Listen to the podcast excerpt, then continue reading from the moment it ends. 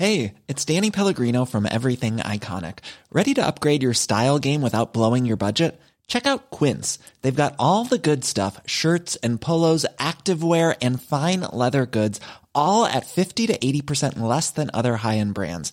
And the best part? They're all about safe, ethical, and responsible manufacturing. Get that luxury vibe without the luxury price tag. Hit up quince.com slash upgrade for free shipping and 365 day returns on your next order. That's quince.com slash upgrade.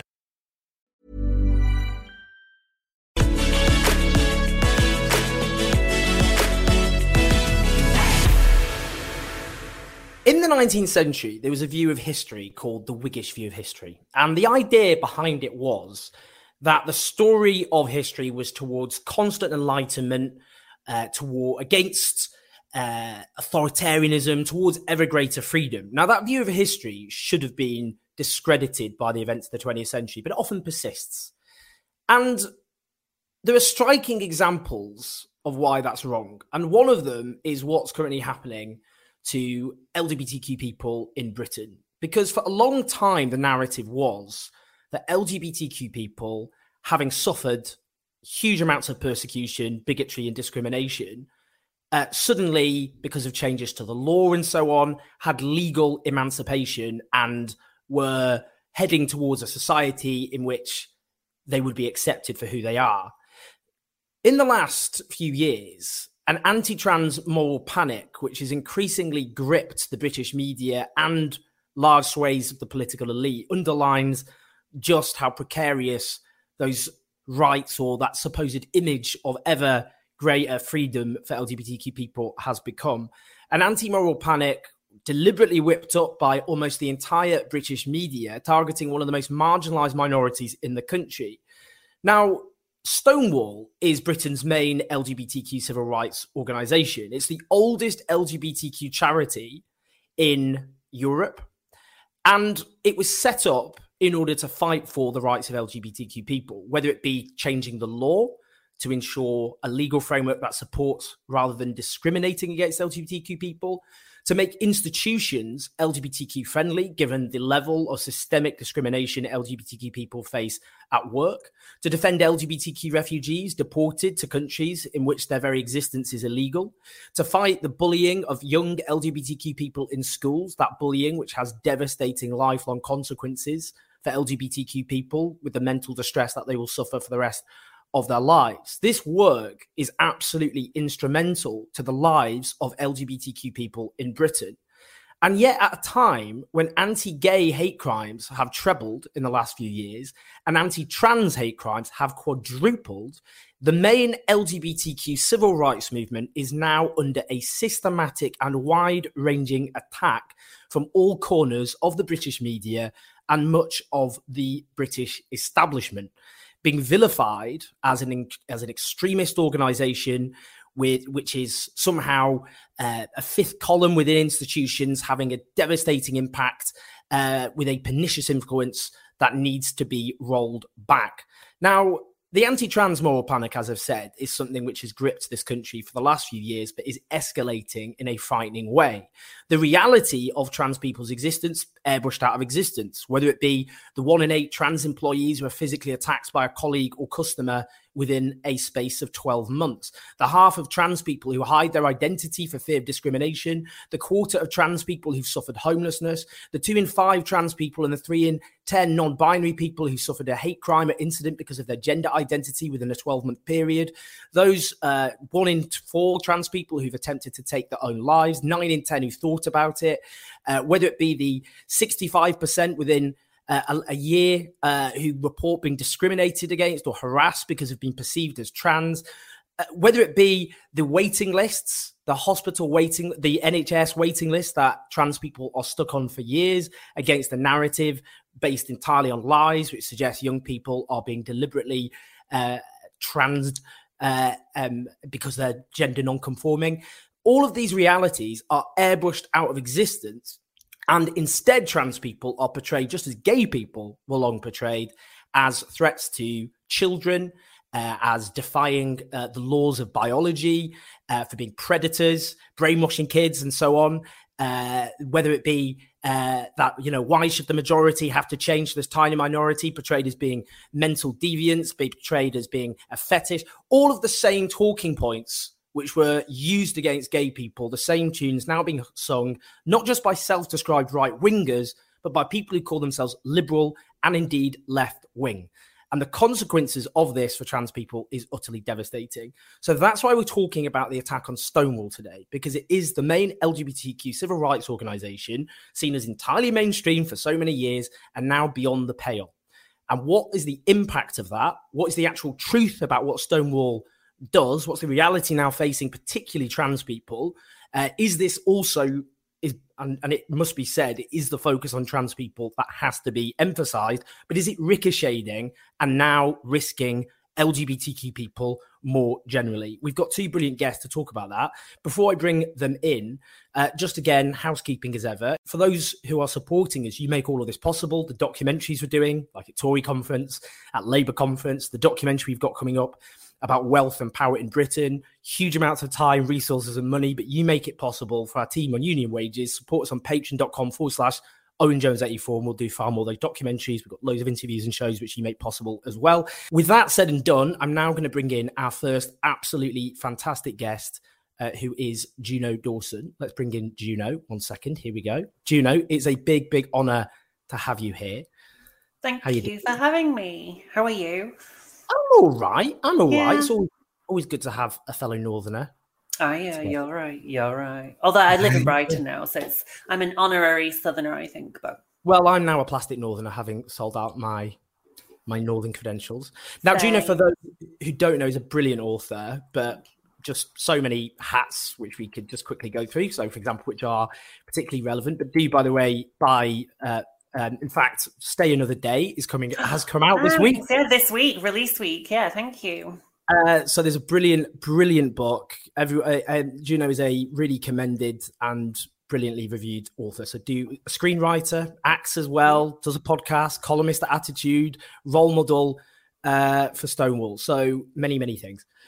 Juno, just to begin with, just for those who most people watching will be cis. And for those who don't know what that means, it means your gender identity aligns with that assigned at birth. So they won't understand at all. They can try to understand, but they won't ever, none of us will fully understand what it's like being trans at a time like this. Do you want to just tell us, as a trans person, what it's like, your existence being debated every day, trans people almost entirely spoken about negatively? What impact does that have on, on trans people at the moment? Hmm.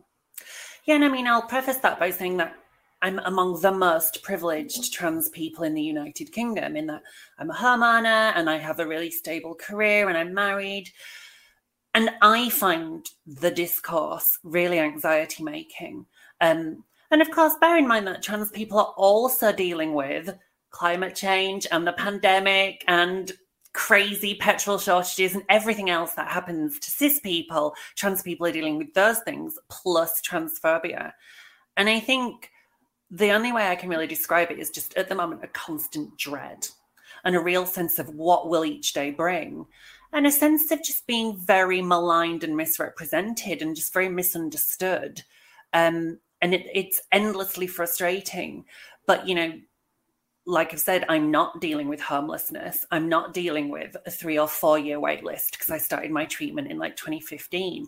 So it's kind of you know, it's it's really worrying. And if I'm worried, then how do homeless trans people or trans people with HIV, you know, how did those people feel right now? And and I just I dread to think it's a deeply unpleasant time. And like you said, it's very reminiscent of the 90s. You know, I'm deceptively elderly.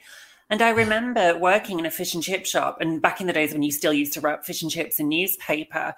And, you know, each day I would go to the fish and chip shop after school and I would see some salacious story about George Michael being arrested in a toilet or gay men with HIV and AIDS. And, and the straight boss who I was working for making these horrific comments about, you know, why don't we just send all gay men to live on an island, you know, kind of. And it feels like the same thing. And it feels like there's no one really out there defending us or sticking up for us, except for organizations like Stonewall. And then they get attacked for it. So you're a Stonewall Schools role model amongst your many different hats. So just mm-hmm. tell us about that and what that has, what you've learned about Stonewall's work through doing that. So yeah, Stonewall first came to me, I think in 2013. One of my books, This Book Is Gay, was doing really well in schools and particularly in school libraries. And and I met a guy called Wayne who used to work for Stonewall, and he was like, we have this scheme whereby we send successful LGBTQ people into schools. At the time, I hadn't come out as trans yet widely, although a lot of my friends knew what was about to happen. And and I was delighted to because, you know, I, I looked up to Stonewall for the work they had done in the past around same sex marriage, around the repeal of Section 28. And I saw them as being a force for good. And, and if I could, you know, use the success of my books to help young LGBTQ people, and that would be a good thing. And of course, I went to school during Section 28. And in fact, my Section 28 came into law the year I started primary school, and it was repealed the year I graduated college. So, literally, my entire education was the Section 28 years. And the idea that someone, an author or a sports person or a TV presenter or a singer, could go into a high school and talk about their career and talk about their sexuality or gender kind of blew my mind because that would have been illegal while I was at school. And so I was really excited to get my little red t shirt and go into some high schools. And they were very, very clear that, you know, again, moral panic, you know, this is not a recruitment drive. You know, we didn't leave a sign up sheet. We weren't gaying kids or transing kids.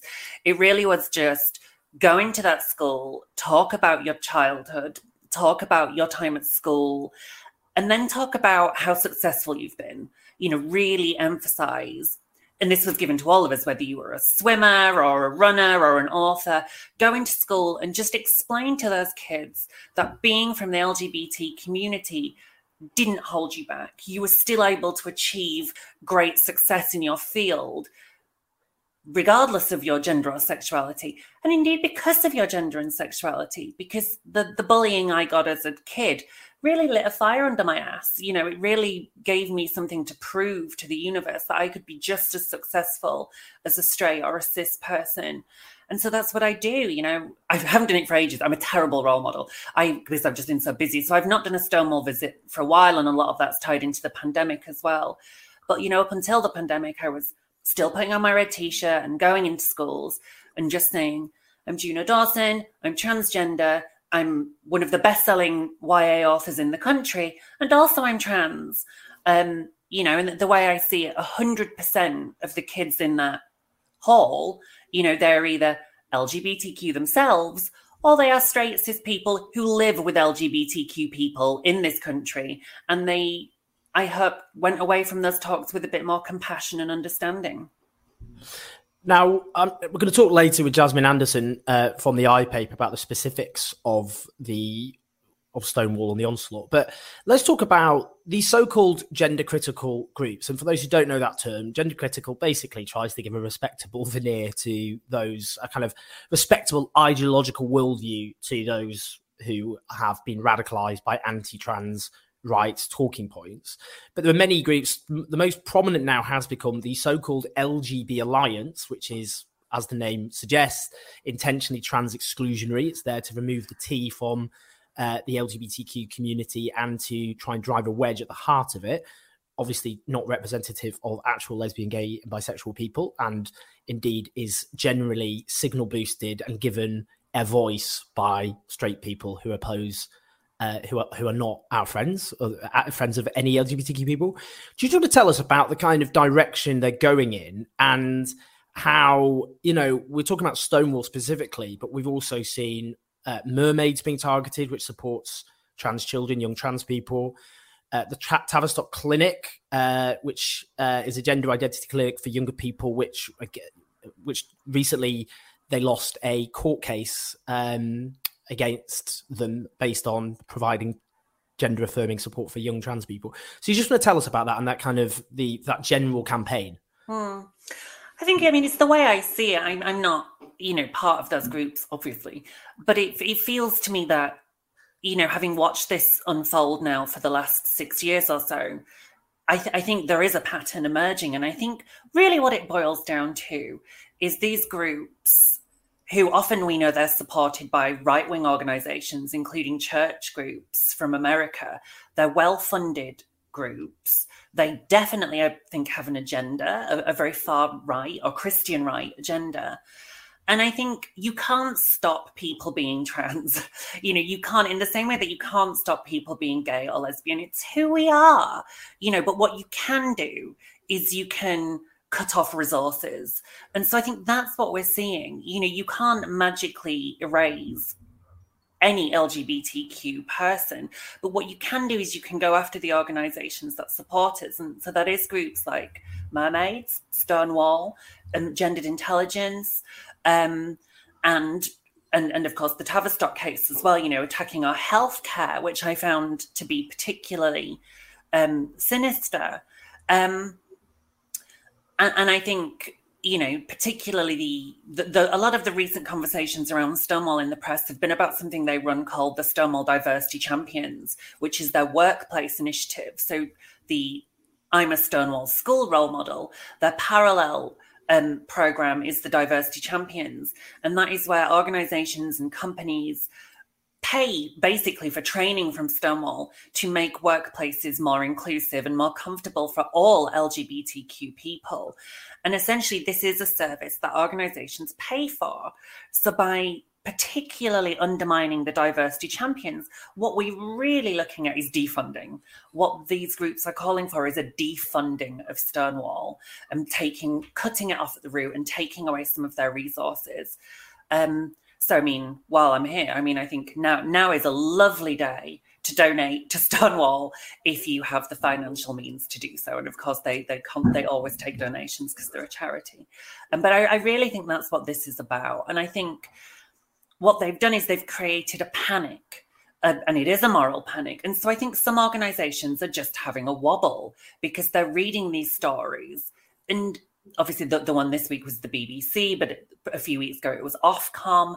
And so I think hilariously, Stonewall are doing what they've always done since their inception in the late 80s. You know, they they um nothing has changed. And particularly the story about the BBC this week, the headline could have been Stonewall still doing what it has always done. But for some reason this week it, it became news. And that's because of I, I think the the sort of the discourse environment around trans people because no media outlet really can run a story that says you know we should stop trans people. And so and so this is this is the way they have that story without having that story i think by attacking the organizations that that provide support to the trans people who need it most. So that is homeless trans people ill trans people and and very poor trans people um, I mentioned the LGB Alliance, so called, and I think it's interesting that every minority, as well as women who are majority, are aware historically of attempts to take to to provide a platform for some of their own who are completely unrepresentative. Uh, so, for example, back in the 1970s, uh, the campaign against the Equal Rights Amendment to give women formal equality in the US Constitution that was led by Phyllis Starkey, who tried to present it as actually she speaks for women and women didn't want these rights. Uh, we've seen recently the government's racism report, which whitewashed British racism. But again, what they did is they handpicked people uh, who were black who weren't speaking or representative of the of of the black british experience and then said well actually yes we are listening to these voices and of course the lgb alliance is another example of that it's people who are mm. um, although actually, as I said, a lot of people who are the most um, prominent cheerleaders are straight. But they've said, uh, in response to a letter from uh, uh, the Labour Equalities Minister condemning them, um, they said, Are we saying that all the LGBTQ groups around the country are essentially now homophobic? That is precisely what we are saying. So the LGBT Alliance is saying Stonewall and other organizations are homophobic. What is this telling us about their this whole direction because I mean my Twitter timeline now is full of people. Before it'd be like you're a misogynist for supporting trans rights, but now it's like you're a homophobe, you're a homophobic person. For someone like myself, obviously, like a lot of gay people who suffered hate crimes from actual homophobes, interesting experience. But what what what do you make of all of that? Well, Stonewall is run by largely gay people. There are very few trans people working at Stonewall. The last two um, sort of bosses at Stonewall have been lesbians, Ruth Ruth Hunt and Nancy Kelley, who who have been so amazing in the face of incredible hatred and slurs. Oh, just the way they've been treated is horrific. And I fully respect them for standing as firm as they have. Because people forget Stonewall only kind of took up the trans cause in 2015. And that was while Ruth Hunt was in charge. And there were people, some who had been with Stonewall for a long time, they were resistant, I think, to to taking up the cause of trans people worrying, I think, unfoundedly, that it would be the detriment to lesbian, gay, and bisexual rights. And I don't think that's true for one reason, because some trans people are also lesbian or gay or bi. So our cause is the same cause. But also, the, the irony and the sadness, the real sadness about this whole situation is that most of the work Stonewall do is in supporting lesbian, gay, and bi people because there are more lesbians, gay, and bi people in the country. So the vast majority of the work they do is about homeless gay youth, um, you know, runaways, unemployment, making sure that teachers in local authorities are safe to be out in schools without being abused, you know, which is when I was a teacher back in the early noughties, I wouldn't have dared come out because I felt like I wouldn't have been supported by the county council where I worked. That's what Stonewall do. That's what Diversity Champions is about. It's about making sure that no gay or lesbian person can be discriminated against in a Airbnb or in a hotel. And so the saddest thing is, is to see that very small minority of, of, gay and lesbian and bi people try and undermine the work that Stonewall are doing, it really is cutting off their nose to spite their face because the vast majority of the work that Stonewall does is for LGBT people, you know, and it always has been since 1988. And, and so, yes, now they do also advocate for trans people, but I think that's because we have the same concerns, you know, homelessness, poverty, health, you know, and every minute that Stonewall have to spend justifying their position on trans lives is a minute that they're not pushing the rollout of PrEP or, you know, making sure that um, gay people can't be dismissed in their jobs, you know, and, and it's it's frustrating because you know, homophobia is still a very real thing, not just in this country, but everywhere. Look at places like Poland and Hungary, that's what Stonewall should be working on. They shouldn't be constantly having to justify their position on trans rights. It's a waste of their time when there is so much work to do. Juno, oh, I got angry. Sorry. No, and correct. Ooh. That's exactly what we want. Five people up, but that was that was brilliant. And I know you have to go, so we're just so grateful that you had time to be able to talk to us and just paint that I mean, I'm going for a roast dinner with some lesbians. Oh, that, that's that, that's the work I'm doing. I'm doing some work with the gay community. I'm going to go have a roast dinner. Love so that for you. I don't have a roast dinner. I might have a roast later, actually. Do it. Anyway, uh, have fun. Thank um, you. And uh, thank you so much. And just again, please do get a copy of Stay Another Day, uh, Juno's new brilliant book. And also follow her on Twitter at Juno Dawson. Uh, lots of love, Juno. Take care love yourself. you too. Take care. Bye. Bye. Um, we're now very lucky to have a brilliant uh, journalist um, at the iPaper, uh, Jasmine Andersson, who's the equalities reporter uh, at the iPaper. How you doing, Jasmine? How you doing?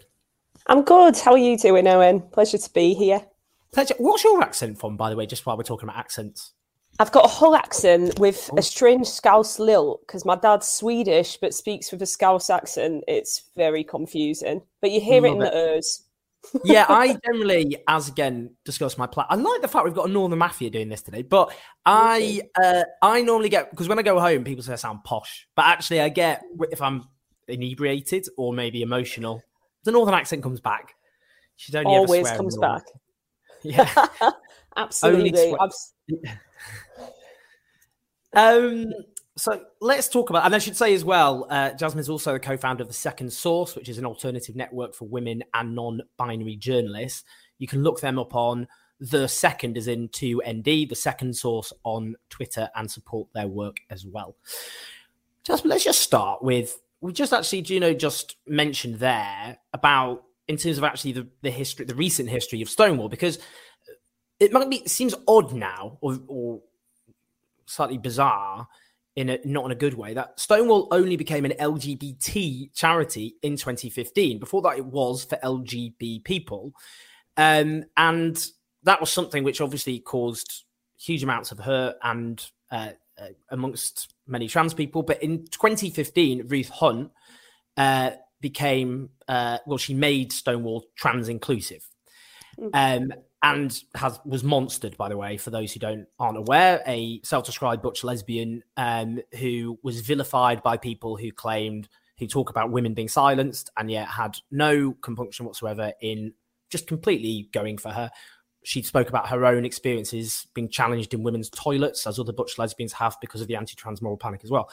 But just tell tell us about kind of how this stonewall bashing began because to be honest with you stonewall was seen for a long time as such a mainstream, kind of almost too mainstream. It was seen as kind of a bit, you know, a bit of a fluffy organization compared to other uh, organizations. Um, you know, which was just if you support, if you want to support LGBTQ rights, and you support Stonewall. And when it became acceptable, more acceptable to support LGBTQ rights, that just became the done thing.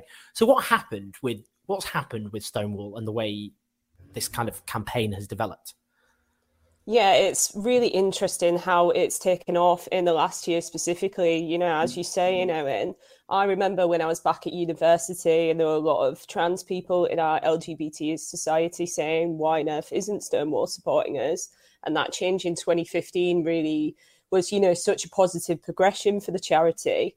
And now, of course, you know, it's we are from all different sides of the political spectrum now who support Stonewall. It's a cross party organisation, it always has been, or if anything, it stands independent of those political lines, which, you know, is, is a challenge for a lot of people. But all in all, it's been really interesting to see how it's gained such you know, fantastic respect and it's known, you know, inside and outside of the LGBT community as, you know, the most progressive, largest European mm-hmm. uh, organization of its kind. Um, but speaking to several uh, de radicalized gender critical campaigners and other people that have perhaps detransitioned and been swept up in the movement, I've come to learn kind of the sophisticated tools and measures that gender critical campaigners use to attack organizations like Stonewall. So, since February, which was LGBT History Month, I know we do have some variants of when that month falls in the UK. And there was quite a sophisticated social media campaign that started on Twitter that started to look at this idea of the diversity champion scheme being something that is not something that supports people and in, is in fact exerting undue influence. And with that, you know, with the right right hashtags, a lot of Twitter storms being created, and a lot of networking from these gender critical groups, we see people who are, if not gender critical themselves or heavily supportive of, of the cause uh, in journalism, reporting on this diversity champion's suspicion as verbatim. And since February, we've seen a stream of articles that have gone from here, let's say here, right to here, increasing in hostility. So there are some publications now that we expect to run quite anti trans content.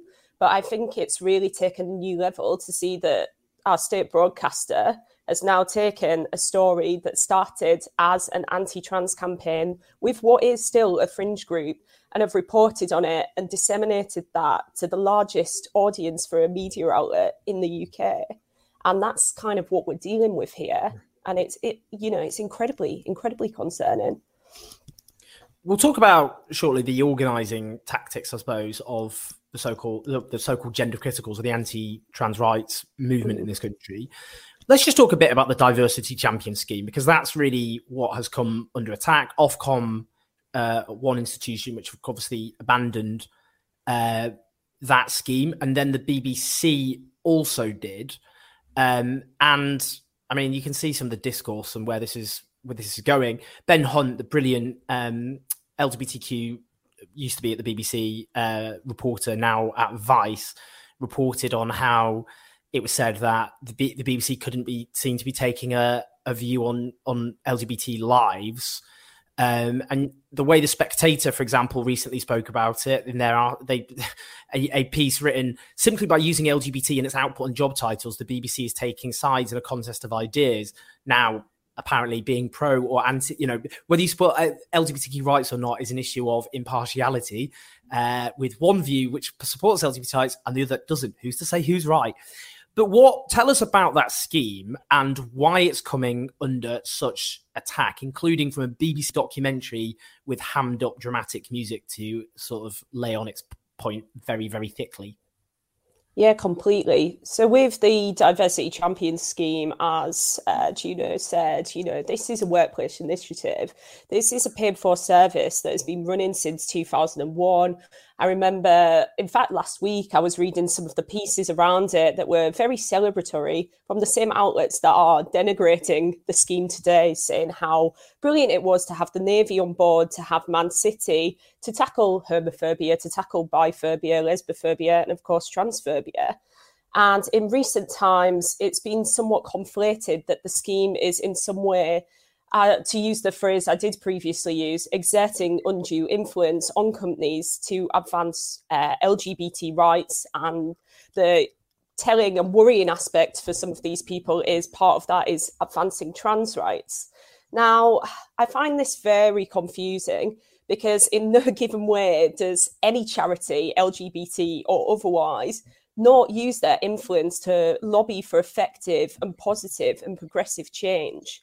So, what the BBC is trying to argue in this piece is that companies like Ofcom uh, or even government arms have uh, taken part in the scheme and they've been encouraged by Stonewall to change their working practices to benefit LGBT people so that they can move up in the workplace equality index that they collate every year. And now this is just the top 500 employers for LGBT people. And when you think about the horrendous bullying and actual physical abuse that happens towards not just trans people, but the entire LGBT umbrella at work. And, you know, anecdotally, there's been jobs in where I've definitely not felt safe to be out. You know, the idea that that being there and then somehow being something to be disputed is, is very confusing. So that's the kind of position we're in here a workplace scheme that is voluntary, that has been basically running unharmed for the last 20 years is now apparently a massive lobbying tactic that we have been sleeping on and hmm. yeah it's it's really really confusing yeah. so we'll talk a bit a bit more about stonewall but there is a broader context which i spoke about briefly with Juno about other LGBTQ, specifically trans inclusive organizations, which have come under attack. Um, you know, it's a multi-pronged offensive. Basically, any organisation supporting trans people in this country is liable to face a very coordinated and intense attack. So, you can talk a bit about that, including, for example, mermaids, and explain what mermaids is for those people who who aren't familiar with it. Absolutely. So, a couple of years ago, Mermaids, which is a charity that supports transgender young people, youth, or people just questioning their gender identity that are under 18, and uh, I remember when I actually first touched base with Mermaids, and uh, their comms director at the time said, Please, can you be very careful and make sure in your copy that you say, We are not converting uh, young people to become trans. And I was very thrown by this, and I thought, uh, Why does that need to be said? You know, I'm happy to include it. And they were like, Jazz, look on Twitter. And uh, looking through, I just for the first time really caught wind of this kind of vicious campaign and the vicious campaigning tactics that were being used by gender critical campaigners to disbar a charity like that and of course effectively defund it as well. So with mermaids it had a year long onslaught of uh, discrediting articles basically saying that it was you know pushing children to become trans in some way was getting them to even have surgery, which actually in the UK is not possible through the NHS, um, to have this gender affirming surgery. And then quite a few other like stern and sinister accusations that children were being coerced and pushed. Now, I find this incredibly rich considering the state of affairs for conversion therapy in the UK at the moment. We have been fighting for conversion therapy as a community to be eradicated for as long as I can remember. And you know that that did hit at a thousand day mark um, of March this year, a thousand days since the government had promised to outlaw conversion therapy. We're still waiting for the confirmation of the date when a consultation on outlawing conversion therapy is going to happen. But in that framework as well, we're looking at people who are actively coerced to renounce their gender identity or perhaps to renounce their sexuality through things like the church, through other organizations that are anti LGBT, who are really taking advantage of very vulnerable young people who are in a precarious, precarious position. So when you kind of compare the two there, it really doesn't stack up. So, in terms of the let's just talk a little bit about um, the so-called gender critical movement. Explain kind of if we can kind of explain who are they basically? Who are they? How big are they? How hmm. widespread uh, a movement are they? Um, anyone who goes on Twitter now will often see they can get hashtags trending quite quickly on there, which generally revolve around pet projects of theirs or defending um, their own when they feel their own have been targeted or whatever by supporters of trans rights. So, who is the gender critical movement? Where do they kind of come from, as you see it, uh, and how well organized and resourced are they?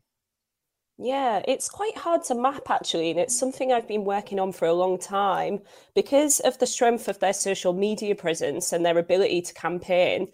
It does feel like we're dealing with tens of thousands of people now. Um, but what I would also like to point out that is that this is a transatlantic effort.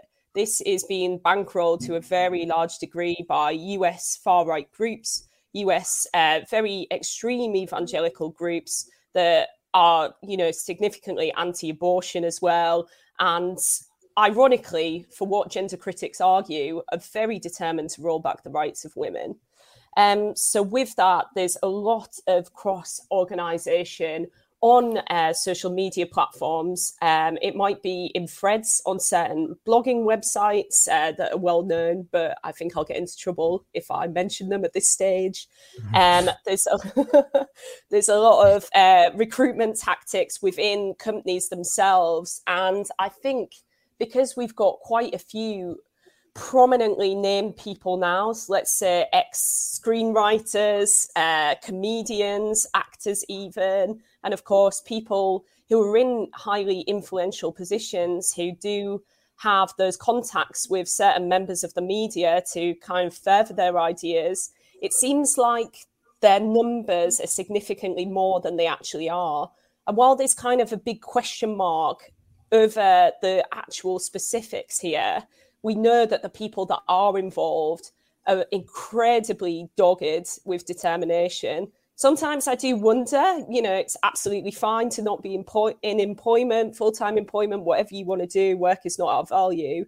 But I wonder if they do have any responsibilities at all uh, when there's such a belligerent group who can be online every single hour of the day, coordinating these social media attacks with these certain hashtags like I stand with Rosie Duffield, for example, or, you know, being very active on certain blogging websites. And I mean, by my own investigation, I've looked, and some of these people are posting every three minutes from 6 a.m. right through to when they go to sleep at 2 a.m. It's a real testament to the severity of this radicalization process. And I don't think that's been discussed enough a lot of this is radicalization, and we do not have the resources right now to combat that.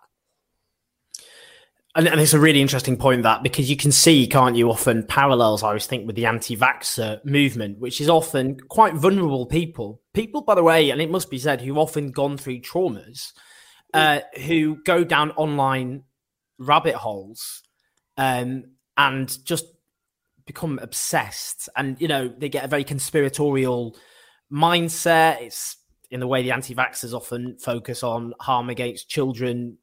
That's also obviously the rhetoric of the anti trans movement. And that is often conspiratorial movements do often talk about threats to children and so on. That's that's, that's a long history of that. But I mean, it is interesting, isn't it? How it is. You can see it as an online form of radicalization, much like any other vulnerable people going down online rabbit holes, and it basically becoming all consuming. Because when you look at some of these anti trans accounts, it's literally the only thing they talk about. The, the world has gone through the biggest crisis since World War II. Millions have died of COVID 19. We have a climate crisis. We have several wars. Uh, we have an, a pandemic of male violence against girls and women. And the focus of these people is just all consuming. It is completely obsessive. I mean, it is, mm. but it is, is I mean, that's it's interesting, isn't it? How anti-vaxxers obviously are seen as not respectable, but anti-trans mm. people are seen as respectable when actually there's some similarities. Yeah, completely. It's seen as a kind of valid middle class pursuit a lot of the time, I find. And it's really interesting to see how, because a lot of powerful people or key players within the media and in powerful positions now hold, or at least, you know, to some degree support these views, that they are effectively legitimized. And I don't think it really takes into account the harm that's there. And of course, for any member of the LGBT community, it harkens back to so many harmful ideas that I don't know, sometimes I feel like are still just dormant. They're lying under the surface. You know, even even, you know, just being by, especially, you know, in a time where Hull was really changing. Uh, you know, that that took me a really long time to get there, even with, you know, section 28 probably clearing its way for me in 2003. You know, ultimately I went to a Catholic school, you know, being queer was not discussed. And the idea now that, you know, we've made this progress and we've got here could all of a sudden be, you know, repealed through a very small, really relatively small, but vulnerable, a composition of very vulnerable people who are taking on those ideas and then a section of very powerful people who I would say are exerting undue influence rather than Stonewall really taking that lead. It puts us in a very dangerous position. And you know, part of me, and I, I don't want to, you know, stir the pot and, you know, really like incense people unnecessarily makes me wonder did they ever want to protect my rights? Did they ever want to protect any of our rights? Never mind transgender people's. You know, our fight is their fight, and we mm. have to be united on that front. On charities, so Stonewall is a registered charity, and charities which are registered by the Charity Commission have to abide by certain guidelines. Now, those attacking Stonewall suggest that basically Stonewall has crossed those lines and isn't therefore should not be treated as as a official charity. What what's your response when you hear that narrative? Mm, yeah, I find it very suspect. I don't know any given point where a charity is not lobbied to advance its values and its convictions. And, you know, the idea that in some way advancing LGBT rights is nefarious really doesn't sit well with me. And of course, you know, what we're looking at here is this this campaign is used to denigrate transgender rights specifically, but it's going to denigrate all of our rights in the process. So when I think about this and I think about, you know, headlines that people will read like the BBC's this week that basically implies, as Juno said, charity does what charity does. But if you're distanced from that this debate and if you're removed from those ideas and that's your first entry point, you're going to think, okay, Stonewall's doing something bad here. But if you're in a position where, you know, like me, you do report on work like Stonewall's quite regularly, or you quite, are quite involved in third sector, third sector rights and charities, or work in a charity itself, you're going to be aware that that's nothing that contravenes uh, the Charity Commission's guidelines whatsoever. However, when we look at an alternative uh, charity that has cropped up in recent months, which is the LGB Alliance, which had to go through a very uh, long and protracted review process by the Charity Commission, uh, which did get a lot of people up in arms inside and outside of the community. I wonder why that direction isn't being you know, put there instead? Why are we not looking at this organization and thinking, okay, I would like to know more about why a charity that said lesbians are becoming extinct because of the existence of transgender people is able to continue unquestioned.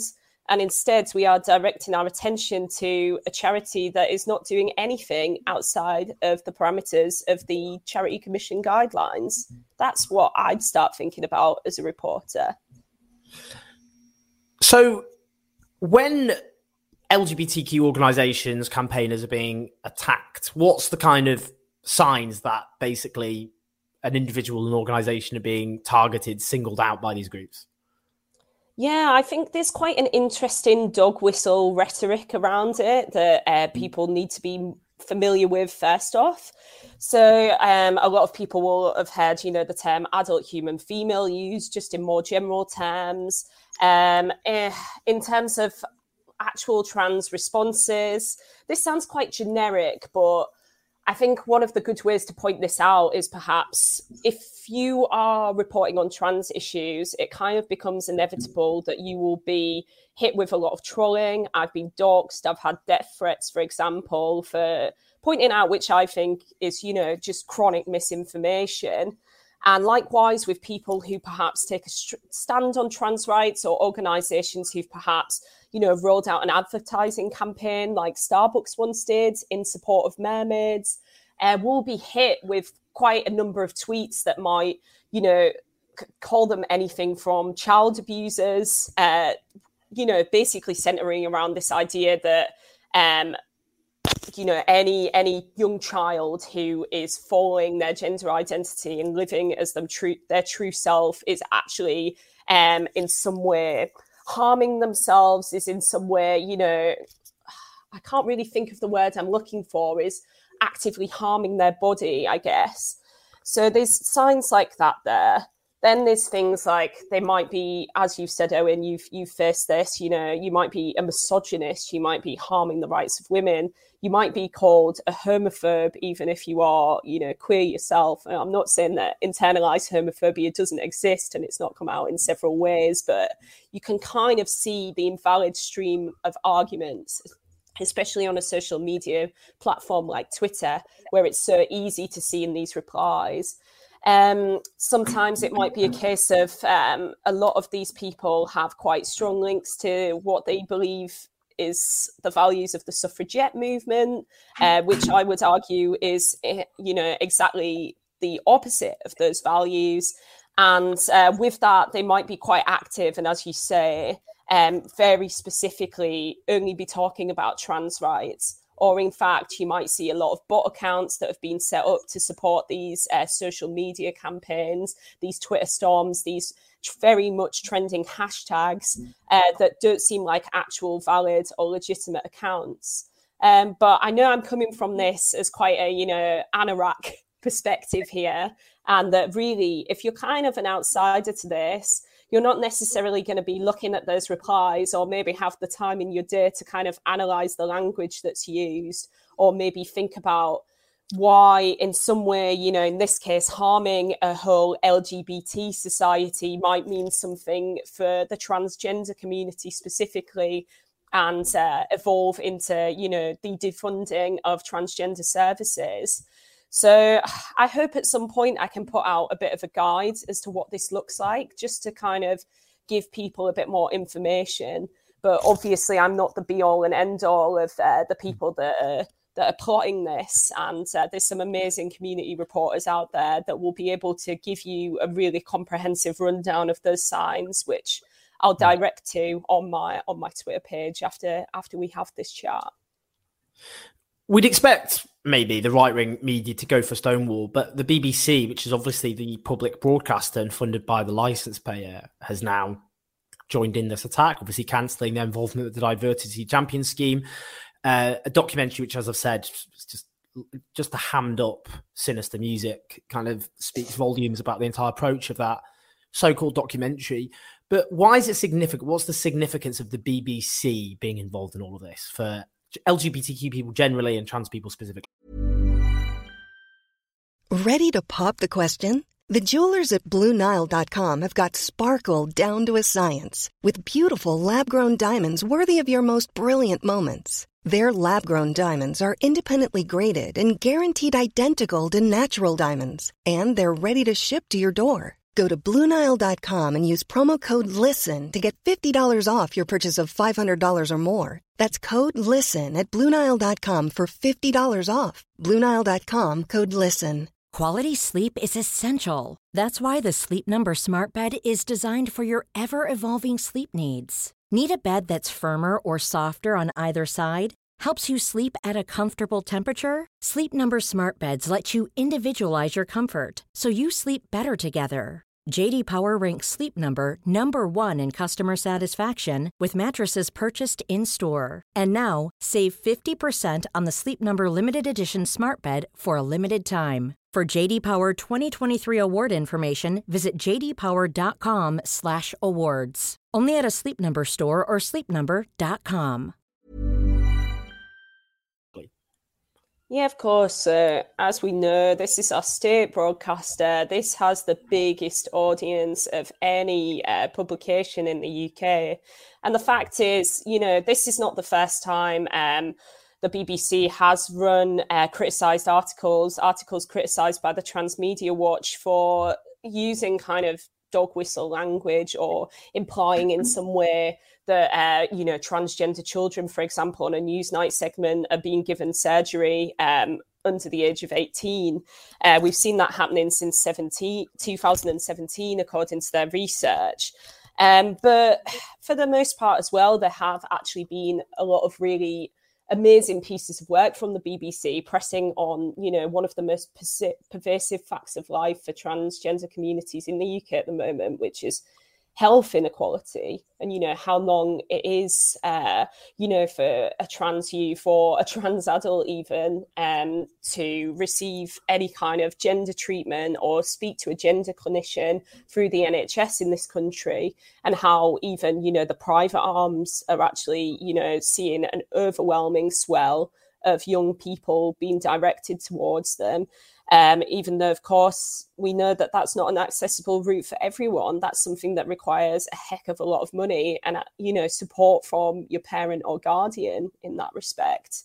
Um, so, yeah, the BBC has done a lot of work there before. And, you know, of course, the work um, of Ben Hunte uh, really touched on this as well.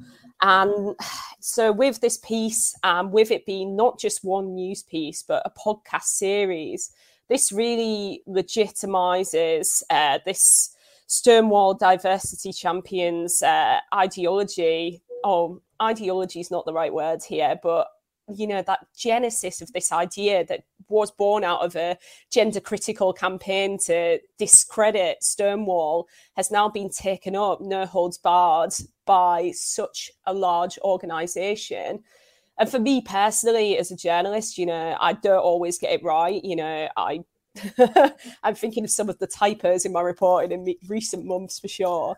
But the idea that I would never, I'd like to think that I would never cling onto such a like, you know, clear piece of misinformation if you do your research and you know build it into something that requires such a vast amount of resource, money. You know, that would not have been a quick uh, piece of media to put together. And that makes me wonder where are these resources being pulled from? You know, where could that have reporting been directed to that could actually benefit the community and, you know, benefit the kind of marginalization, you know, combating the marginalization and issues that the transgender community, which are the most vulnerable community in the UK now, are facing. That's what really sticks with me here. And that's what makes me think how are we saying that this is a non partisan issue? You know, like this, you know, transgender rights are a non partisan issue. You know, this is a human rights issue. Yeah. So that should be there, case in point. But the idea that the harm of transgender people, sinister kind of, you know, approaches uh, to, you know, supporting the transgender community are a non-partisan issue. That's what's alarming. Just, just to because it, it obviously comes up in the comments. Just two of the talking points against Stonewall and LGBTQ movements generally, but one is that Stonewall are agitating to change the law in ways which threaten women and they're seeking to erase women. And the other is that they are, and you've already part, You've kind of addressed this partly, but it's obviously the focus on children, confused mm. and troubled children who are being uh, encouraged down routes where they will have life changing surgery and so on, um, and uh, and then regret it later in life, kind of thing. Uh, we, what what would you just take on those two specific talking points, which are being basically focused upon, uh, mm. particularly in the attack on Stonewall and other movements? Yeah, to start off with that point about women, um, I, I do find this incredibly interesting because I don't know if this is just a value point or hopefully something that everyone shares, but I would never think that the advancement of a certain community's rights are ever going to affect mine.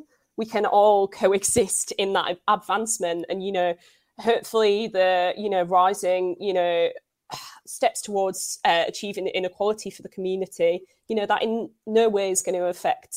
I don't see how that would ever affect uh, women you know, some of the arguments that are put forward, especially this, you know, time old toilet argument, is that, you know, um, tra- trans trans women will uh, enter enter women's toilets and abuse and attack women uh, under guise, uh, which you know I do find very offensive. And you know, the grinding reality of this is, you know, uh, men attackers, rapers, sexually assaulters, wherever they want any given time of the day. We've only have to tap into the, the news cycle at the moment and the, the tragic case of Sabina Nessa and Sarah Everard and the thousands of women that haven't been reported on and uh, the power that is used already by cis men to attack us and discredit us. And I understand uh, this idea that we, of course, would never want to put ourselves in a position where we are you know, being even more attacked or violated than we already are as women.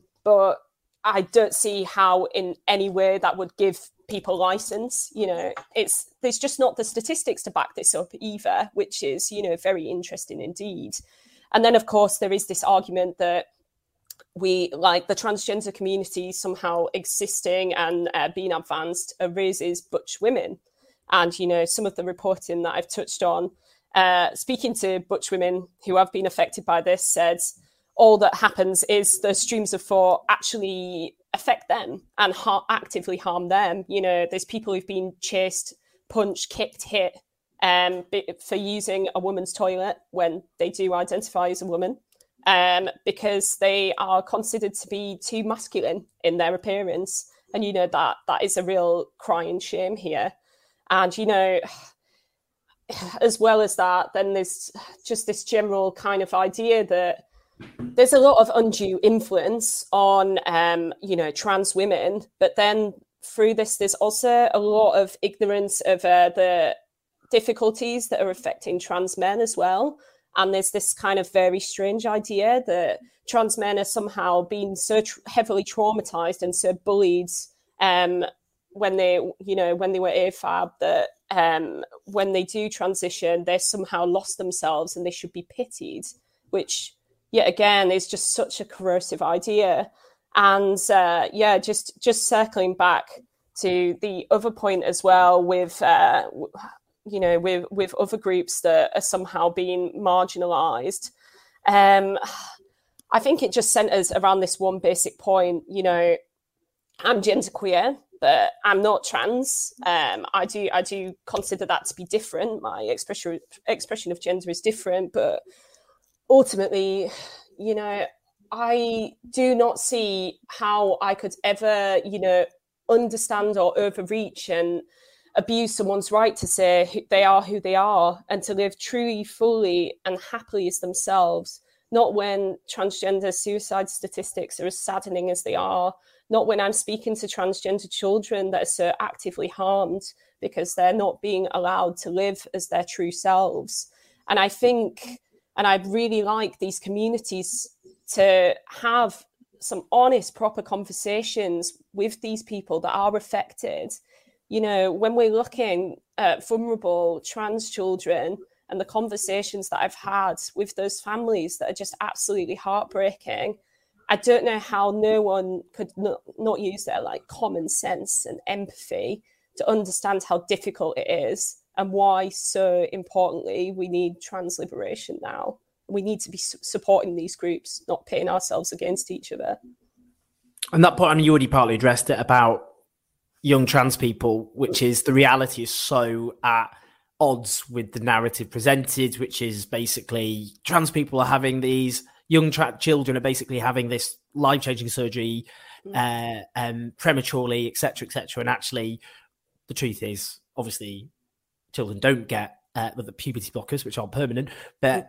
actually, in practice, they only get gender affirming healthcare as adults, having been stuck for years on waiting lists. So the real problem isn't this premature shoving of vulnerable people before they can understand who they really are down a certain route. It's the opposite. Is they don't get the mm. healthcare they need often for years with with um, very traumatic consequences. Just a few other quick things because we've we've we've obviously had you. We're very honoured to have had you for for so long.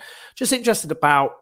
I mean, I do find the cry bullying of the anti-trans movement fascinating because they try and portray themselves as though they're the marginalised, besieged group when they have almost the entire British media on their side, um, and yet they still portray themselves as somehow they're up against. Yeah, it's like David versus Goliath, and they're David when they're not. They're Goliath. But what happens to because actually, in if you look at the we talked about this a lot on the show in the US, it's it's far more mainstream for whether people regard themselves as centrists or liberals or on the left to support trans rights in a way it isn't here. And a lot of so-called, you'll see them on Twitter, so-called moderates were often the most zealous when it comes to being opposed to trans rights. So, what happens to those reporters? I've got my own experiences there, which are just uh, not, which I can't always be, I'm afraid, to people very open honest about. But I think history will set the record straight at some point. But what happens to reporters and publications who do stick their heads above the parapet? And maybe some examples of that. Oof. Where do I begin? Uh, so yeah, one of my uh, first full time jobs was at Pink News as an investigations reporter, and um, I'm sure that they won't mind me saying that you know the police were regularly involved because of the number of threats that we received for basically reporting on transgender issues.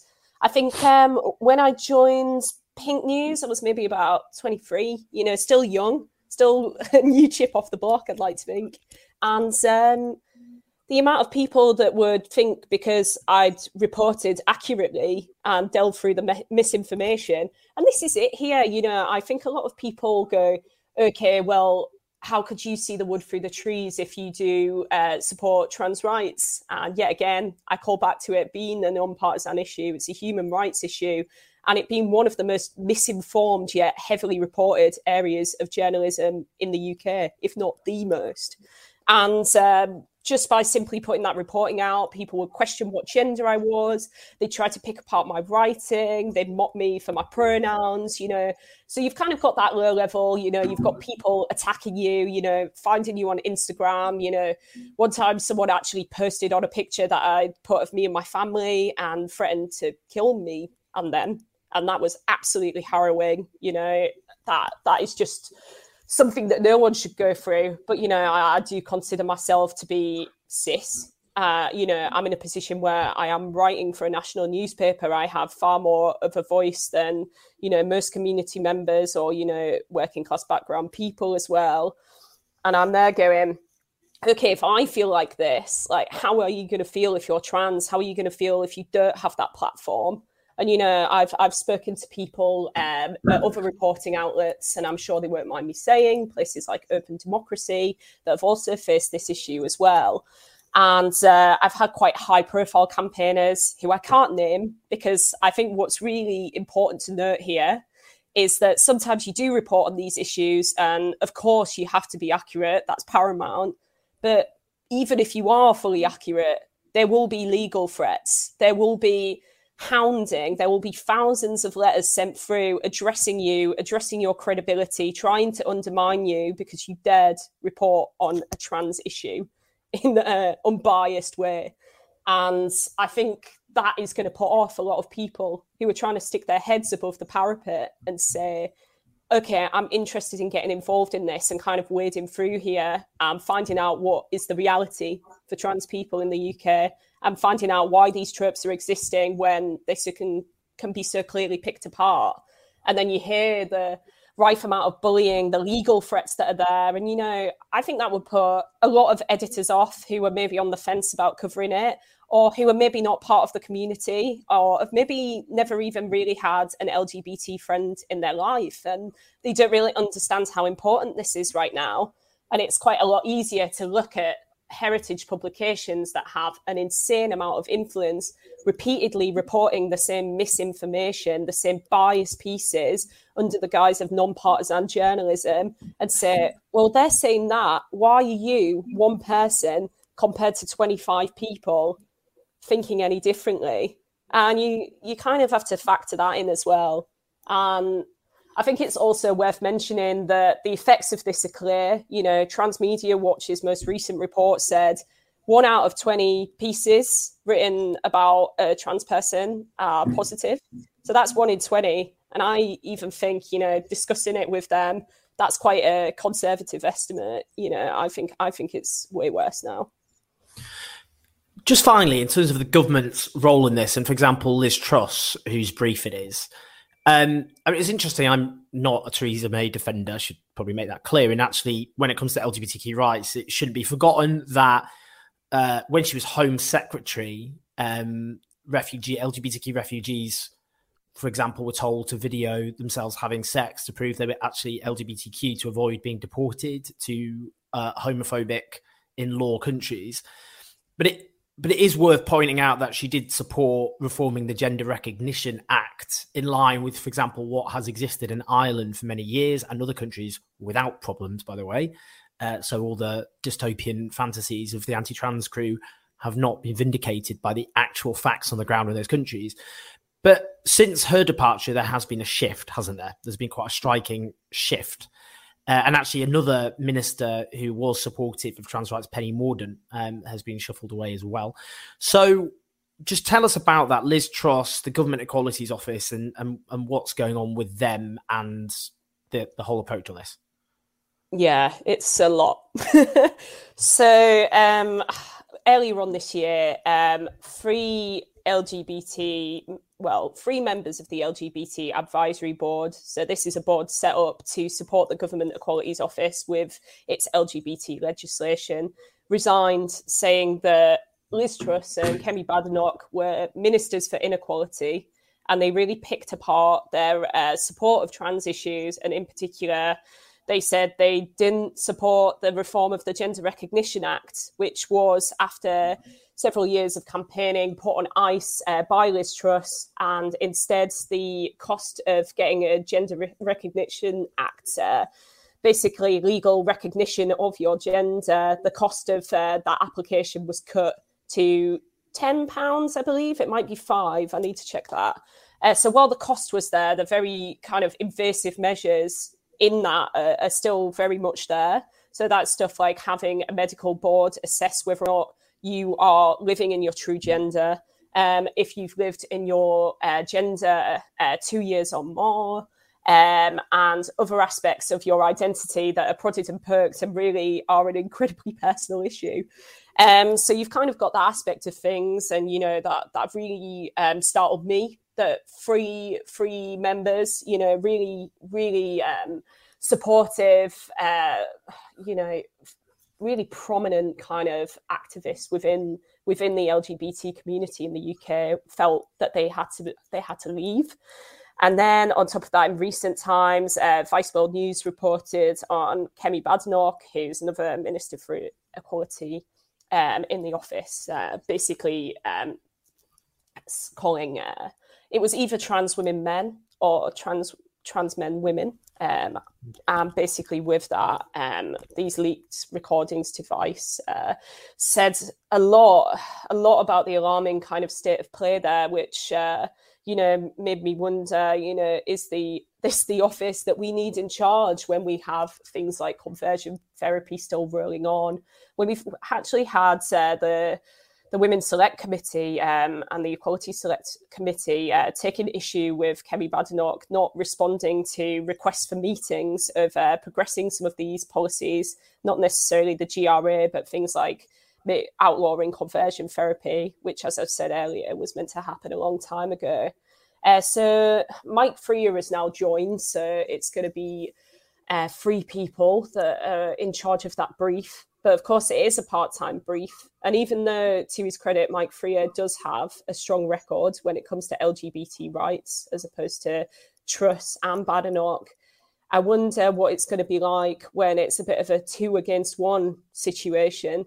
I don't, I don't feel very hopeful at the moment, and I would like to see um, some more transparency over Liz Truss's and Kemi Badenoch's actions, and as well Liz Truss to clarify a few of the comments she's made about, for example, the diversity champion scheme and um, Stonewall's diversity champion scheme, and you know the idea that the government should pull and withdraw from that scheme, which is just basically all about optics, and that's not the reason why we should be doing these things. Jasmine, we've been, we've been so lucky to have you and to draw on your expertise. We've gone through a lot of issues, and I think people will be very educated, um, however much they've heard about this issue before or not.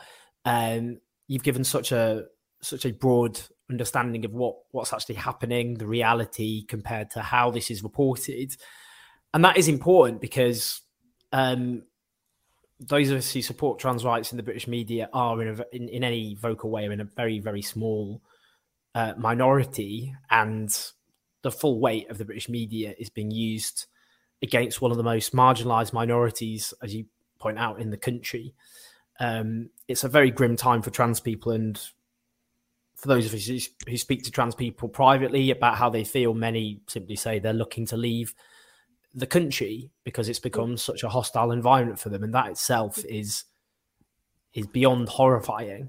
Um, mm. But people like yourself, with your with your brilliant reporting, are are lights in a dark time. So we're very lucky to to have had you as well as Juno to to just go through and give a little masterclass on exactly what's happening. So thank you so so much. Thank you. Absolute pleasure to be here. And, you know, I hope that I am one of many, uh, whether or not they are openly uh, reporting right now or they're going to be reporting in the future that, you know, are there and are in support and just need the headspace and trust from the upper echelons of the media to carry out the work that's so desperately needed. So thank you for having me.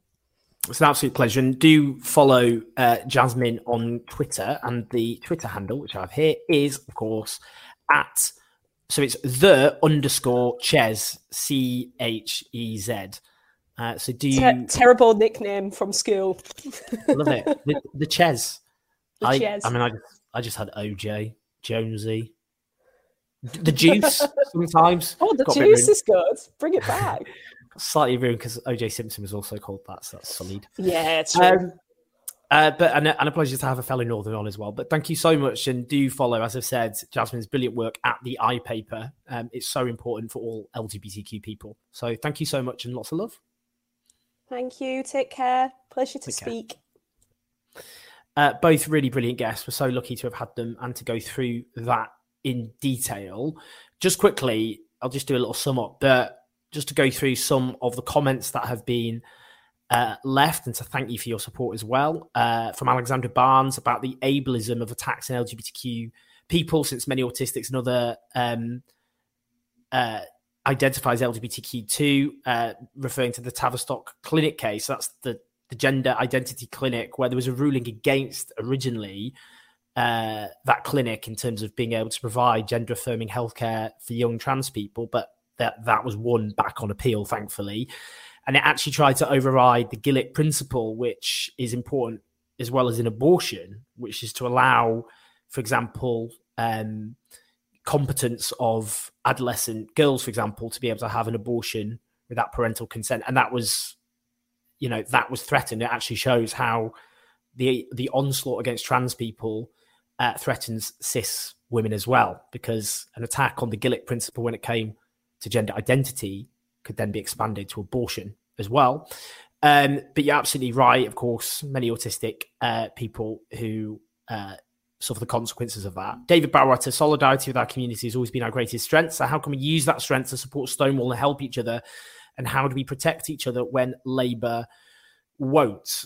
I think that is a very I mean, it's a very important point at the moment because, I mean, it is really important that we do focus, of course, on um, trans people who are by far the most oppressed members of the LGBTQ rainbow. Um, I mean, it's intersectional, of course, because you know I'm a white middle class cis gay guy, and my experience compared to a working class black lesbian is very different. So I don't want to just generalize, but trans people overall are suffering the brunt of this vicious campaign at the moment. Um, and it is important that we stand together because our rights and freedoms were won together. They weren't won apart. It wasn't like there was a separate gay movement and lesbian movement and trans movement that just ignored each other and did their own thing. We fought, including at the Stonewall riot, which gave Stonewall its name. We fought together back then against the police when they were brutalizing LGBTQ people. And we have always fought together. And this attempt to try and divide our community by people who are straight and opposed to the advancement of LGBTQ people has to be fought and resisted. An injury to one is an injury to us all. That's the literal basis of solidarity. So it is very important we do that. Now, in terms of Labour, you're absolutely right. Labour, well, Labour generally as an opposition have essentially collapsed. Um, but what was heartening, and it is important given how critical I am of the current so-called Labour leadership, um, to give them credit where it's due. And the where I'm I am going to give them credit um, is Taiwo um, Owatemi, who is the who is now the shadow minister for women and equalities, wrote a brilliant letter. Uh, which really just hammered the LGB Alliance for who they are, which is not a movement which exists to champion the rights of LGB people, but rather to attack uh, the rights of trans people. Um, so we need to encourage them when they do that because they have not been a shield for trans people. Um, and there's a big institutional problem of transphobia. Now, I'm going to be actually in this week talking to Nadia Whittome, the Labour MP, who did a call out on social media for the experience of trans members of the Labour Party. We've already had several trans members leaving the Labour Party because of the institutional transphobia of that party. Um, and we had, for example, um, the chair of Young Labour who faced disciplinary measures because she called out transphobia on Twitter and then they apologised or whatever. But, you know, we have a, a Labour MP, Rosie Duffield, who likes rampantly anti-trans tweets and went on national radio to attack bisexual men and suggest their um, identities weren't valid and no action has been taken against that labour mp so you know there's a whole range of things that we need to talk about within labour but it is certainly that the shadow minister of women and equalities actually did speak out um, in support of trans people is something to be welcomed and should be nurtured. And there are lots of Labour MPs, uh, like Angela Rayner, for example, like Nadia Whittome, who I've mentioned, like Dawn Butler, who have been at the forefront. And, and I say that it's really important to make that point because the whole narrative is that this is about women's voices being silenced. But the polling consistently shows all the polling, every single poll, every single survey here and in the United States shows by far the most supportive of trans rights are women, far more supportive than men. So, for example, it gets to the ludicrous point where in the British Social Attitude Survey, about three quarters of women say they are comfortable with trans women using their toilets. And yet, with men, it was about 63% supporting trans men using their toilets. And men, according to the polling, are far more opposed to trans women using their correct spaces, women's spaces, than women are. So, this is quite interesting because I mentioned that about Labour because unsurprisingly, the most vocal champions of trans rights within the Labour Party are women, overwhelmingly so. And they're then monstered you know, often called handmaidens, which is really odd because it's from Margaret Atwood's novel. And I'm not sure they've actually understood what handmaidens are because they're coerced and oppressed uh, women. They're not perpetrators. Um, and um, Margaret Atwood has, so they keep calling them handmaidens. Then Margaret Atwood came out and supported trans rights and they denounced her as a handmaiden as well. You literally cannot make it up. Um, but it's very important to make that point that there are people speaking out and that is good. But then again, Labour is a massive bin fire at the moment and generally it's not been good. M. Arza says, Thank you so much for talking about this. They face a four and a half year waiting list uh, for gender identity certificate in North Northern Ireland. And the gender critical media storm has been exhausting. It really is so important to make this point because this whole narrative, I really think lots of people in this country genuinely believe that there are like 12 year olds having surgery. Uh, it's like just, you've got to you've got to wake up to reality. That isn't happening. And the truth is that only adults, for example, get gender affirming surgery, having to wait for years, literally years. And then you get the worst of all worlds because trans people either portrayed as, you know, kind of like, well, you know, um, they're not passing enough as their certain identity. And then it's like, well, they're being rushed into it. It's like you, you can't literally, they cannot win trans people in this country. But the truth is, gender affirming healthcare is simply not available for huge periods of people's lives. People are stuck. Life is not long, it's quite short. You realize this as you get older.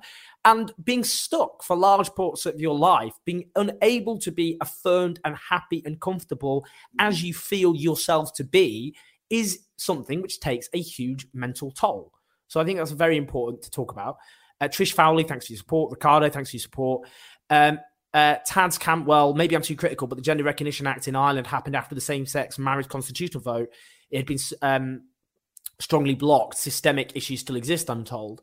Yet, of course, you know, transphobia in Ireland and elsewhere is a huge problem. What is striking, though, is Ireland, which actually only decriminalised homosexuality in 1993, incidentally, has jumped beyond us. I mean, it's interesting. Spain's another example. Spain was under a far right dictatorship till 1975, and yet actually is now one of the most supportive countries of LGBTQ rights in the world far more so than say France, which is a revolutionary society. So that's very embarrassing for it, frankly. And it's been a democracy a lot longer than Spain has. Um, but yeah, I mean, what is striking about Ireland is that Gender Recognition Act has happened, and it hasn't it hasn't been the disaster uh, that they said it would be.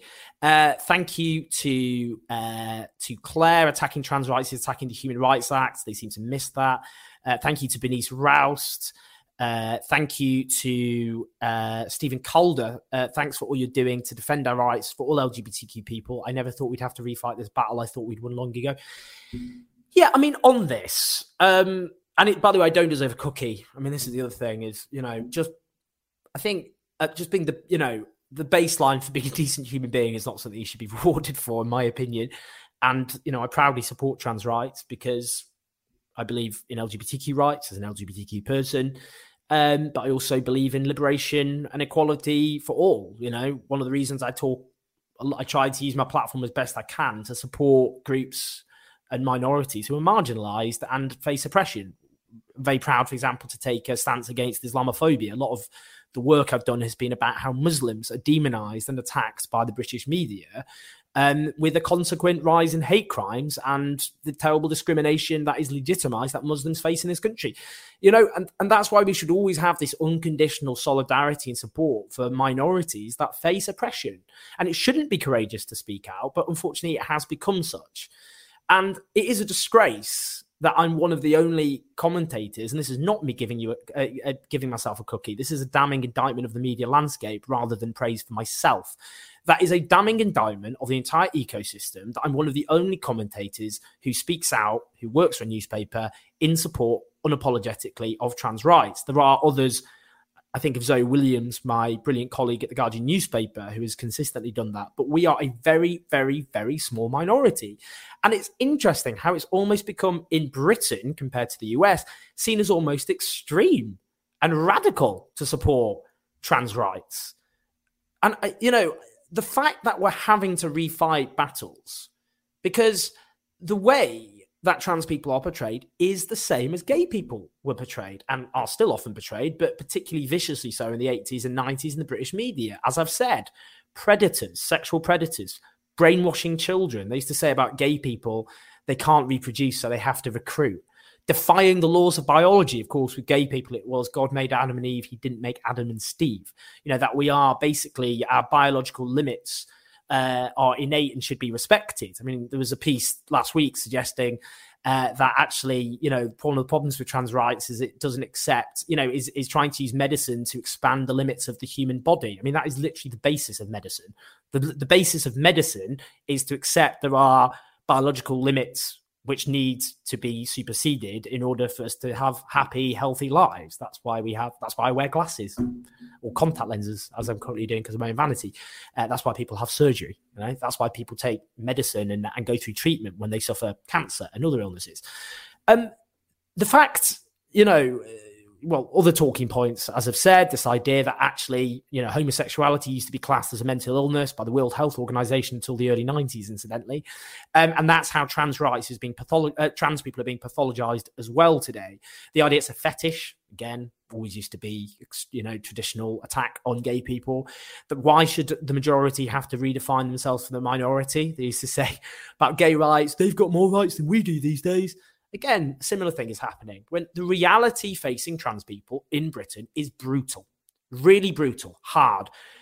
I don't think any of us, I mean, for me as a gay person, I wouldn't hold hands in the streets with a partner for fear of violence and abuse.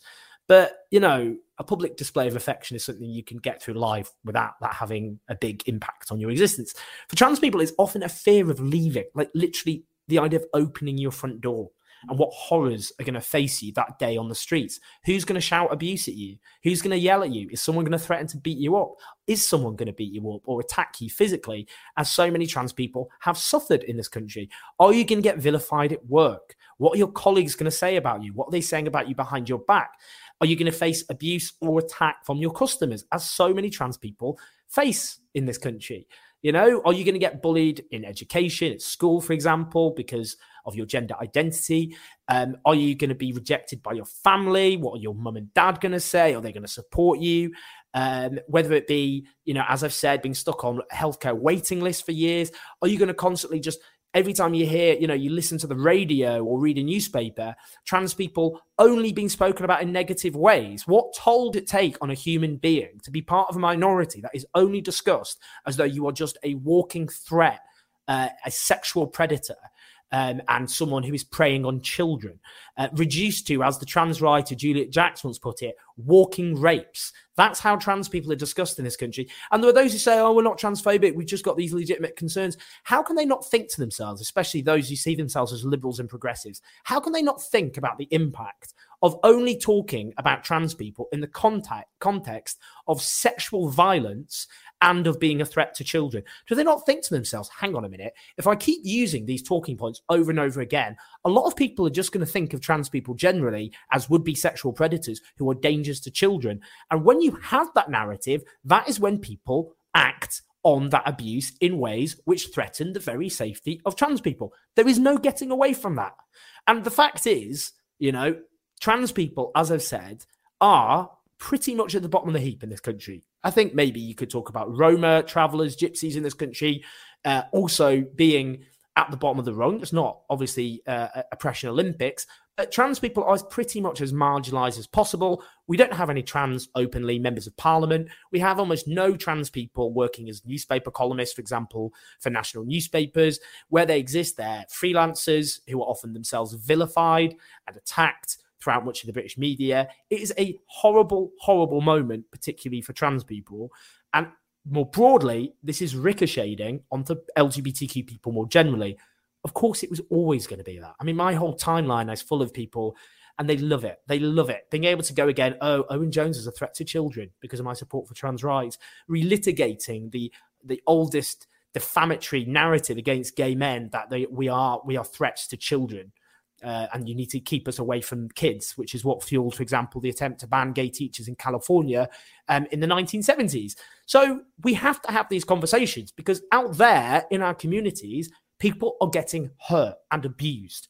A threefold increase in homophobic hate crimes. Statistically, I happen to be one of them. There's still someone in prison having beat me up in homophobic assault on my birthday.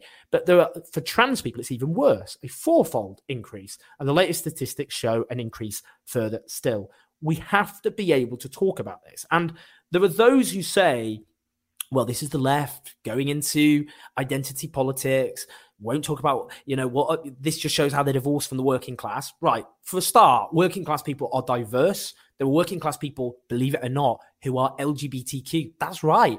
Go to Canal Street in Manchester for a night and then come out telling people that LGBTQ issues is just some middle class affectation because it isn't. And you're divorcing reality if you think it is.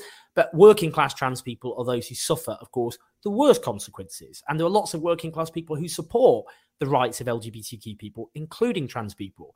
But I have to say, this argument was used in the 1980s. Uh, you know, uh, Patricia Hewitt uh, who was uh, the uh, comms manager of Neil Kinnock, the then Labour leader, she wrote a letter saying that the gay lesbian issue was killing Labour on the doorstep because it was repelling the elderly vote. Who looks back at history and goes, yeah, well, Labour shouldn't have talked about gay rights because actually, you know, they've got to win over those older voters. I mean, it's just uh, uh, uh, obviously a narrative which is regarded as outrageous now, and everyone wants to think they were on the right side of the gay rights struggle, even though in the 80s, social attitudes towards gay people were catastrophic. Now, just finally, for trans people out there, as someone who works in the media industry, I'm beyond sorry. I'm beyond sorry. It is, you know, much of the media exists to bully and harass minorities. They're not people. They often think to themselves, a lot of these journalists, we're speaking truth to power. What a noble, fearless profession we are. As many of them write their grubby copy, vilifying people who don't have a voice and then earning their pay that way. What a horrible, tawdry existence to have to spend your time with your poison pen dripping venom on some of the most marginalized and despised minorities in the country. How those people look at themselves in the mirror is not something I will ever understand. But of course, it is a systemic issue within the British media, and that has to be addressed. But you know, we do all have a responsibility to speak out, not just L, not just LGBTQ people, but people more broadly. And you know, they hate it when we say this, but we are on the right side of history, and history will damn these people as it damns anti-gay people. Um, and trans people will win their rights and freedoms. Little consolation right now in the middle of the anti-trans moral panic, but trans people are going to win. And actually, part of this backlash, again, little comfort, is partly because their enemies know that. They know they're going to lose. They know how this is going to end. Um, and the issue is how much pain and suffering can they inflict uh, on the road there. They know, looking at the generations, younger people are far more likely to support trans rights than older people. They know that. They know. They know what the figures show. They have these conversations with their children, who regard them as often bigoted dinosaurs. They know all that, and that scares them. And part of this is actually they're scared of the fact that their children are going to win uh, in their support, whether it be for anti racism, dealing with the climate emergency, or support for trans people. Um, but that doesn't mean we just sit back and wait for history to do its thing. History is not something that just happens of its own accord. We have to fight for these things and we have to fight together. So, thank you so much for the guests today. Uh, we really, honestly, the voices we have are brilliant. Um, as ever, uh, press like on the YouTube to encourage others to watch this because the vast majority watch afterwards. Um, and also on our podcast, do subscribe. Uh, support us, particularly with our documentaries. We've got so many documentaries. We'll have a documentary up, hopefully, yeah, by the end of the month, finally, um, on uh, wealth and power. Uh, our Tory conference video has been a huge success on YouTube and Facebook and Instagram. Um, but we'll do far more of these documentaries. And if you support us on patreon.com, just even it be a uh, a th- you know three quid a month or whatever that supports our workers our team who are on union wages. Oh a final special thanks to s cohen. 50 pounds uh, support. Grateful to have allies like you in the media. That's very sweet of you and uh, but you shouldn't have to thank me because as i said it should it should be something which anyone who believes in human decency and equality should commit to uh, but we'll do far more content, as I've said, including with Nadia Whittome next week, who has uh, done this project to, to, support to talk to young, sorry, so trans members of the Labour Party and their experiences. So we'll have a we'll have an interview with her to talk about that, um, and we'll do we're going to looking at doing a documentary on this as well, which I'll talk about soon. Um, someone's asking, did I go to Canal Street to detoxify after Tory conference? I did actually, Trish. I went out on a Monday. I used to work on Canal Street as a barman, funny enough um, which is the gay village in Manchester. Um, it was great to be back in Manchester, um, uh, my old beautiful city, an LGBTQ heartland, of course. I would call it the LGBTQ capital of Britain. I'm sure that's going to annoy everyone in Brighton. Um, but uh, yeah, that was oh, Tory conference. But that video, I thought, I hope at least I think we did a very fair job, but I think it was a very revealing insight into Tory mentality. Um, but you all made that possible. So thank you so much uh, for your support. Right, I will leave it there. We've got loads of interviews next week. As I said, Nadia Whittome, John McDonnell, uh, obviously uh, Labour MP. Uh, we've got interviews coming up soon with Mae Martin, uh, speak a non-binary uh, comedian, brilliant, just a brilliant comedian. Uh, hopefully, see Nish Kumar, who is again another brilliant comedian. Um, and we have uh, just loads of videos coming up. So I will see you next Sunday live at 12 o'clock. But other than that, just to say, love you all. Thanks for supporting us. And I will see you soon. Take care.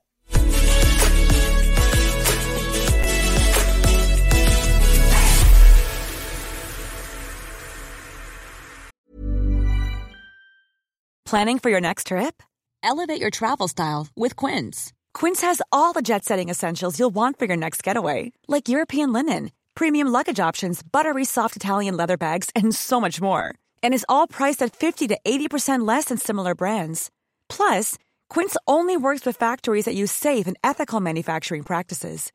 Pack your bags with high-quality essentials you'll be wearing for vacations to come with Quince. Go to quince.com slash pack for free shipping and 365-day returns. Thanks for listening, everyone. I hope you found that informative, educational, uh, interesting, and I certainly did. Uh, do support us on Patreon to keep the show on the road. Uh, forward slash Owen Jones 84. Leave us some stars, that'd be nice. Spread the word. And I look forward to speaking to you soon.